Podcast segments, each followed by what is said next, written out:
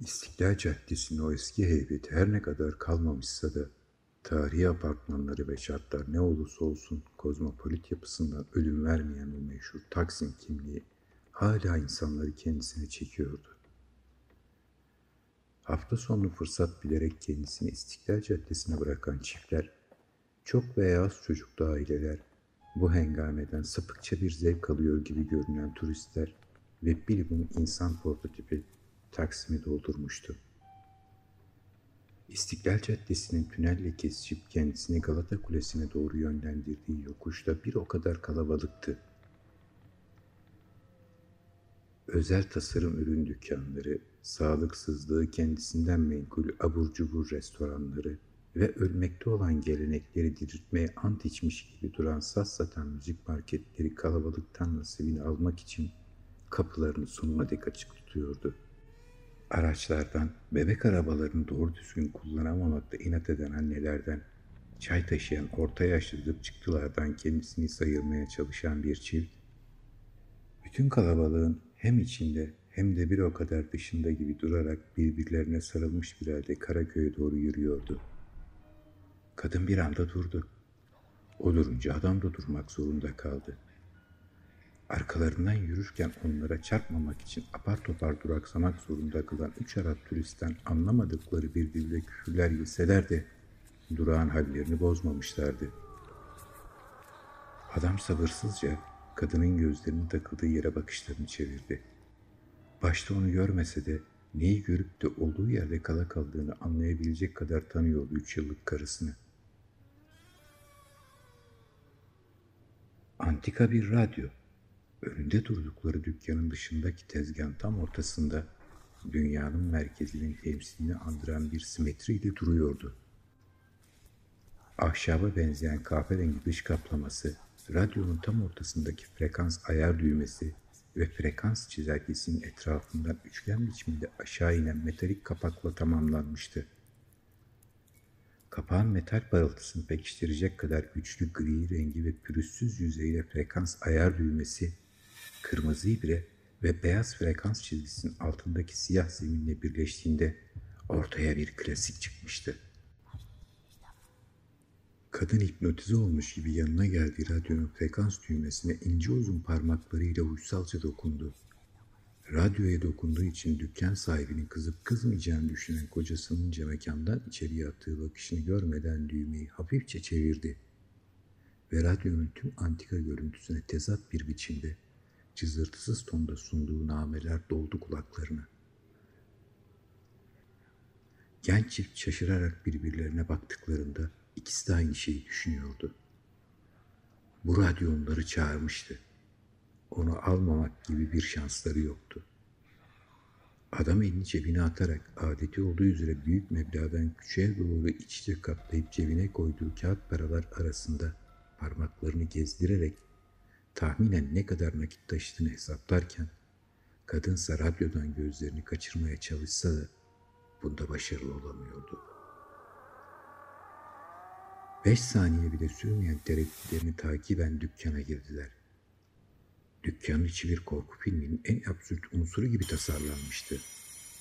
Her şey en hafif tabirle Nuh Nebi'den kalma gibi görünse de bir o kadar modern duruyordu.'' Tüm cihazlar, süs eşyaları, kitaplar sanki piyasaya sürüldükleri an Birel tarafından piyasadan çekilmiş ve bu dükkana istiflenmişti. O günden bu yana da konuldukları yerden kaldırılmamış gibi görünüyorlardı. Birkaç saniye önce dükkana giren genç çift haricinde içerideki tek kişi oturduğu masasının arkasından gelenleri süzüyordu. Genç adam gülümseyerek merhaba, hayırlı işler diye söze girdiğinde karşı taraftan ilgisiz görünen bir homurtu alsa da moralini bozmayarak konuşmasını sürdürmeye çalıştı. Dışarıdaki radyo ile ilgileniyoruz da hani şu tezgahın tam ortasında satılık değil. Dükkan sahibinin bu net ve keskin cevabı tüm gerezgahı yerle eksan etti. Kadın da Adam da başlarından aşağıya birer kova kaynar su dökülmüş gibi oldukları yerde ne yapacaklarını bilmez ve adeta taleplerinden dolayı mahcup olmuşçasına kala kalmışlardı. Eğer almak istiyorsanız sizindir. Dükkan sahibinin sözlerini böyle devam ettirmesi pek beklendik bir hadise değildi. Bu sebeple ilk duyduklarında anlamakta zorlandılar. Ancak sözü bitip de karşısındaki ikilinin yüzüne bakmaya ve haliyle bir cevap beklemeye başladığında karı koca da algı eşi yaşlabildi. Kadın, nasıl yani? diye sormadan edememiş, bu sorusuna karşılıksa beyaz seyrek saçlı ve göbekli işletmeciden sabırsız bir el işaretiyle pekiştirilmiş, basbaya almak istiyorsanız alın götürün cevabı gelmişti. Genç çift birbirlerine bakarak karşılarındaki adamın ciddi olup olmadığını tartmaya başlamış, ısrarlı bir ''Alın götürün yahu!'' Çıkış sonrası ise dükkanın dışına doğru yönelmişlerdi. Onlar kapıya dönerken ilk kez ayağa kalkan dükkan sahibi ''Çalışmayan bir şey neden satayım ki zaten? Kamulaştırıveririm.'' dedi. Bu söz sonrası ağzını açacak olan kadını elini sımsıkı tutan kocası durdurdu. Göz ucuyla birbirlerine bakıp dükkandan çıktılar.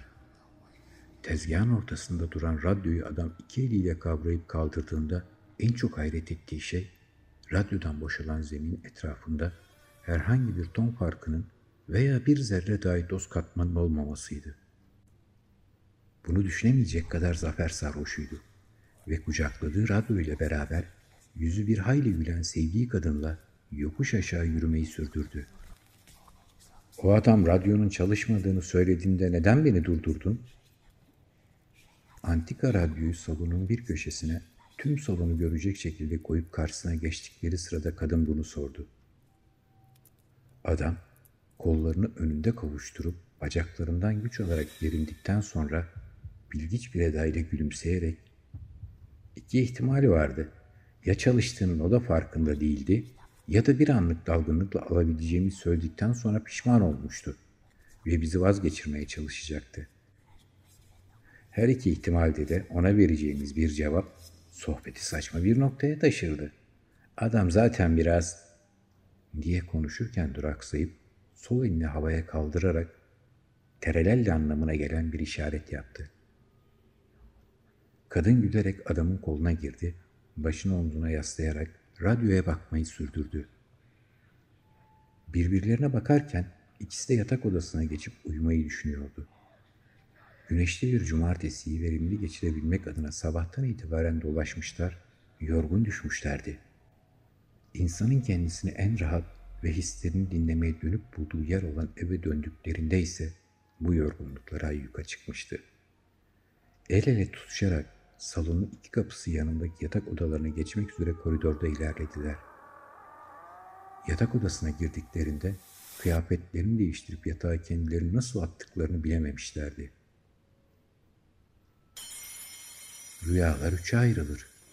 Huzur veren rüyalar, huzursuz edici rüyalar ve ne gördüğünü hatırlamadığınız rüyalar. En tehlikelisi üçüncüsüdür bilinçaltınızın neyi bastırdığını bilmediğiniz detaylarda durup dururken karşılaşmanıza karşı bir kalkan görevi gören o sahneleri hiç görmemiş gibi olmak.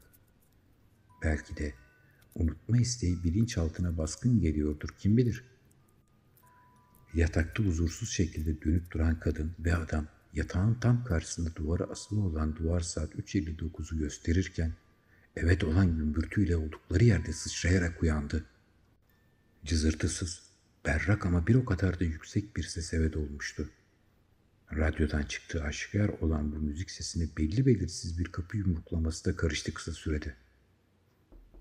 Dört daireli apartmanın tüm dairelerinin ayaklanmasına yetecek kadar rahatsız edici olan bu sesle mücadele etmeleri mümkün görünmüyordu. Adam ve kadın yataktan aynı anda fırlayarak kalktılar. Salona geçtiklerinde adam kadına ''Radyoyu kapat çabuk!'' Diye seslenmiş. Bu esnada radyonun yanına varan kadınsa çevirdiği frekans düğmesini kar etmemesi üzerine kapanmıyor diye bağırmıştı. Sesini anca duyurabildiği kocasının o zaman fişini çek diye bağırıp kapıyı açmak için koridora yöneldiği sırada radyonun fişini hiç takmadıklarını anımsadı.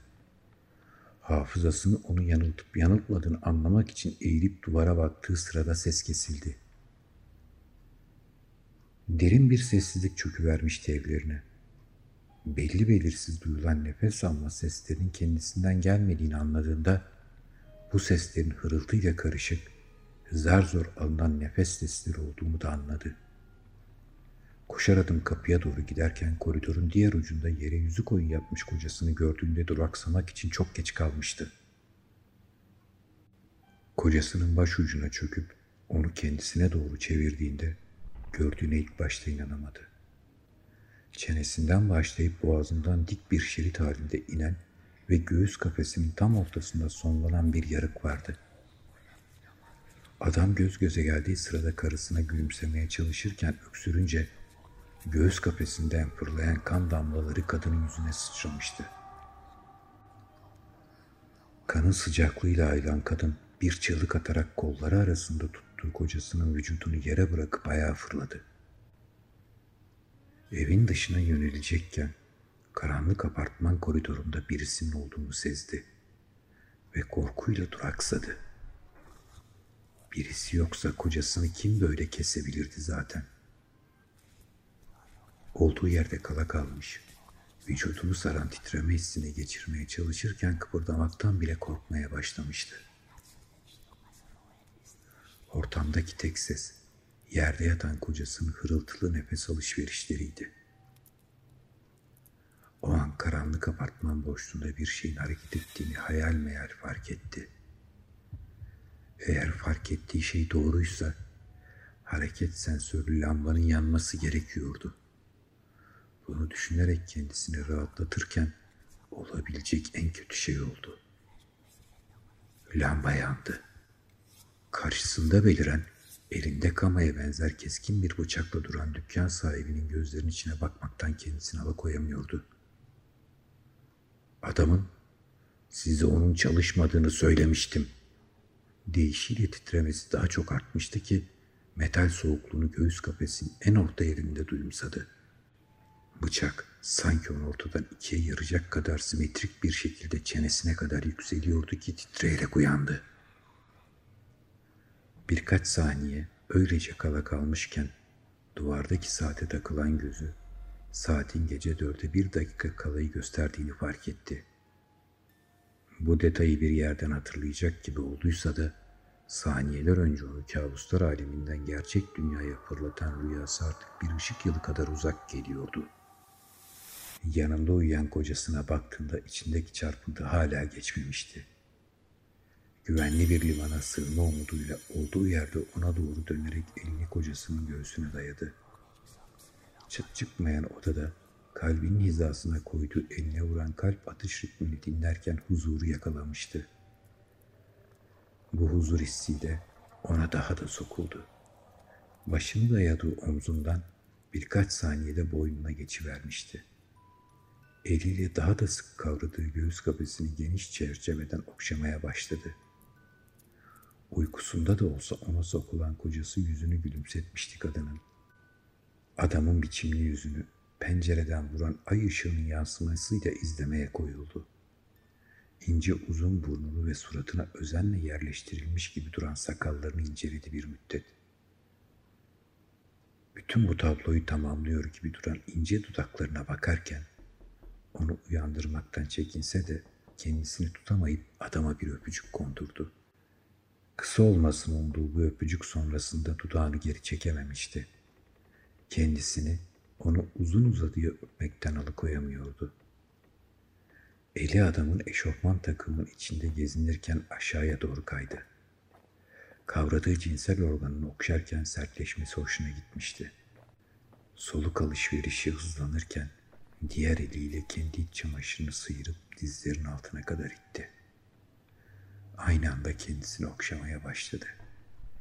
Hareketleri gitgide hızlanırken artık onu uyandırmaya dair çekintisini de bir kenara atmıştı. Daha fazla dayanamayarak adamın üstüne çıktı. Vücutları kendiliğinden birbirini bulmuş, yeterince kızışan cinsel organları kısa sürede birleşmişti. Kalçasını yukarıdan aşağıya doğru hareket ettirirken ne kadar hızlandığını bilmiyordu. Sesi ne kadar yüksek çıkıyordu onu da bilmiyordu. Tam zirveye ulaştığında gözlerini açtığında kendisine bakan bir çift açık gözle karşılaştı. Gülümseyecekken dudaklarını kıpırdatamadı. Üstünde keyfin doruğuna ulaştığı adam radyoyu aldıkları dükkan sahibiydi. Kendisine garip bir öfkeyle bakan adamın gözlerinden gözlerini ayıramazken bir çığlık atacaktı ki ay ışığında parlayan bir şeyi komodinin üstünden çeken ihtiyar adam bıçak olduğunu güç anladığı nesneyi kasıklarının biraz üstüne saplayıverdi. Çığlık atarak uyandığında kasıklarını tutuyordu. Nefes alışverişi normale dönerken gözlerini kırpıştırarak yanına baktığında yatakta yalnız olduğunu gördü. Ürpertiyle ve kulak kabarttı. İlk olarak kocasının tuvalete gittiğini düşünmüştü. Ama yatak odasındaki tuvaletten hiç ses gelmiyordu. Su içmeye gittiğini düşündüğünde bu fikri aklından kolayca kovaladı. Zira üç yıllık evliliklerinde her gece yatak odalarına dolu bir sürahi koymayı hiç ihmal etmemişlerdi. Yataktan usulca kalkarken gözü duvardaki saate takıldı. Gecenin dördünü gösteriyordu. Camdan dışarıya baktığında yoğun bir sisin etrafı kapladığını fark etti. Sisli havaları oldum olası hiç sevmemişti. Yatak odasından çıkıp koridorda yürürken etrafa kulak kabartmayı ihmal etmedi. Fakat evden çıt çıkmıyordu. Salona şöyle bir göz atıp mutfağa geçecekken radyonun önünde bir karartı gördüğünde olduğu yerde kala kaldı. Aklına üşüşen anlık görüntüleri hafızasının derinliklerinden çekip çıkarıp netleştiremiyordu ama bu karartı hiç hoşuna gitmemişti. Sisli havaları ne kadar sevmiyorsa bu hissi de sevmemişti.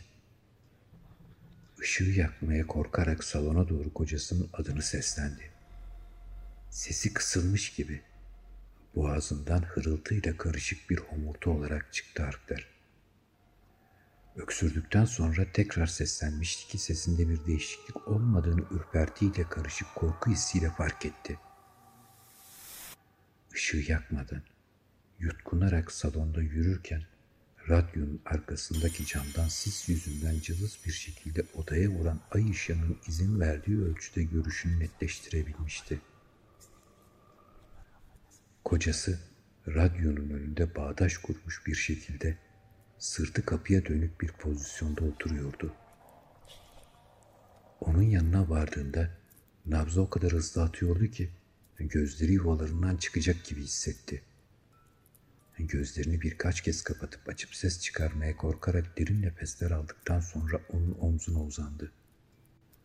Ona dokunup kendisine doğru hafifçe çevirdiğinde Kocası bağdaş kurmuş bir halde yere sırt üstü yığıldı. Ay ışığı parlamıyordu ama o kadar da cılız değildi. Kocasının gözlerinin yerinde açılan iki koca deliği ve o deliklerden çenesine doğru akıp kurumuş kanları çok net şekilde görebiliyordu. Çığlık atacakken uyandı. Çığlık atamıyordu. Boğazı kurumuştu. Öksürerek ayağa fırladı ve yatağın baş ucundaki sürahiden kendisine bir bardak su doldurup kana kana içti. Yatağın diğer ucuna bakmaya cesaret edemiyordu. Rüyasını hatırlamıyordu. Ama ne kadar korktuğunu çok iyi hatırlıyordu. Kocasının orada olmaması korkusunu arttıracaktı. Bu yüzden oraya bakmamayı tercih ederek kendisine bir bardak daha su doldurdu. Bu suyu da kana kana içmiş fakat susuzluğunu giderememişti. Bir bardak daha dolduracakken vazgeçti. Sürahinin başlığını çıkarıp ağızlık kısmını dudaklarına dayadı. Sürahiyi kafasına dikti. İçtikçe suyun boğazından geçerken yarattığı ferahlık hissini duyumsuyor ama bir türlü susuzluğunu gideremiyordu. Soluğu kesilecek gibi olduğunda Nasılsa sürahideki suyun bitiyor olduğunu düşünerek es vermedi ancak su bitmiyordu. Sürahi daha dik bir pozisyonda tutarak suyun akışını hızlandırmış, Bu da doyumdan ziyade boğulma hissi vermişti. Boğazından aşağı inmiyordu artık su. Hafifçe öksürdüğünde burnundan birkaç damla su fırladığında durumun vahametini anladı. Korkuyla hızlanan nefes alışverişi suyun boğazına kaçma ihtimalini de arttırmıştı. Nitekim öyle oldu.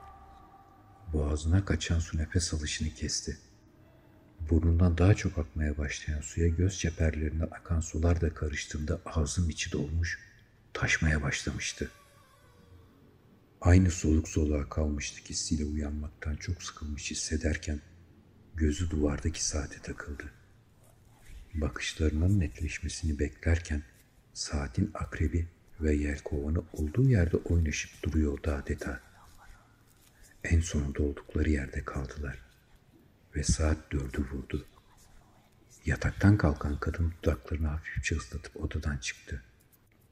Ayakları kendisini otomatik olarak bir yere götürüyor gibiydi. Salondan ve salonun yanındaki küçük tuvaletten öylece geçip mutfağa girdi. Tezgahta duran bıçak setinin ahşap gövdesinden büyükçe bir bıçak aldıktan sonra cama tutup sokak lambasının camdan vuran ışığının altına bıçağın parlaklığını inceledi. Gülümseyerek bıçağa bakarken kendisini başka bir pencerenin önünde bulunca sarsılarak duraksadı. Yatak odasına ne zaman dönmüştü? Yoksa zaten hep yatak odasında mıydı? Uyanmayı beklerken bıçaktan gözlerini alamıyordu ki yüzünün kızılımsı yansımasıyla duraksadı. Saçlarının kızıl renkle çok güzel olacağını düşünürken gülümsemesi daha da artmıştı. Kalabalık ambulansın ve polis aracın etrafını sarmalamıştı. Ambulans hastaneyi yetiştirmek zorunda olmadığı iki sedye yüklendikten sonra ışıklarını yakmadan gitmişti. Bir tek olay yeri ekibi apartmanda kalmıştı. Dağılmaya başlayan kalabalığın içinde genç bir adam kafasını hayret ifadeleri eşliğinde sağa sola sallarken omzuna dokunan cılız bir eli istediğince arkasına bakmıştı. Ne olduğunu soran adama omzunu silkerek bilmiyorum ki diye cevap vermişken dayanamayıp ekledi. Dördüncü kattaki kadın kocasını kesmiş galiba. Sonra da kendisini de öldürmüş. Cinnet geçirmiş dediler. Biraz duraksadıktan sonra dudaklarını büküp İşsizmiş uzun zamandır. Radyocuydu bu kadın. Biz de arabada gidip gelirken denk gelince dinlerdik. Yazık etmiş abi diyerek tamamladı sözlerini. Bütün bunları sessizce dinleyen adam karşısındaki gencin konuşması bitince kafasını sallayıp teşekkür ederek arkasına döndü. Kendi kendisine homurdanıyordu ki sözleri genç adamın dikkatini çekmişti. Adam seslenerek onu taşıyamıyorsanız ben taşıyabilirim diye dostane bir teklif yapmaktan kendini alamadı. Bu teklif üzerine istiyorsan senin olabilir diyerek elinde taşıdığı antika radyoyu genç adamın kollarına doğru itti yaşlı adam. Kendisine şaşkınca nasıl yani diye soran gence doğru ellerini sallayıp uzaklaştı.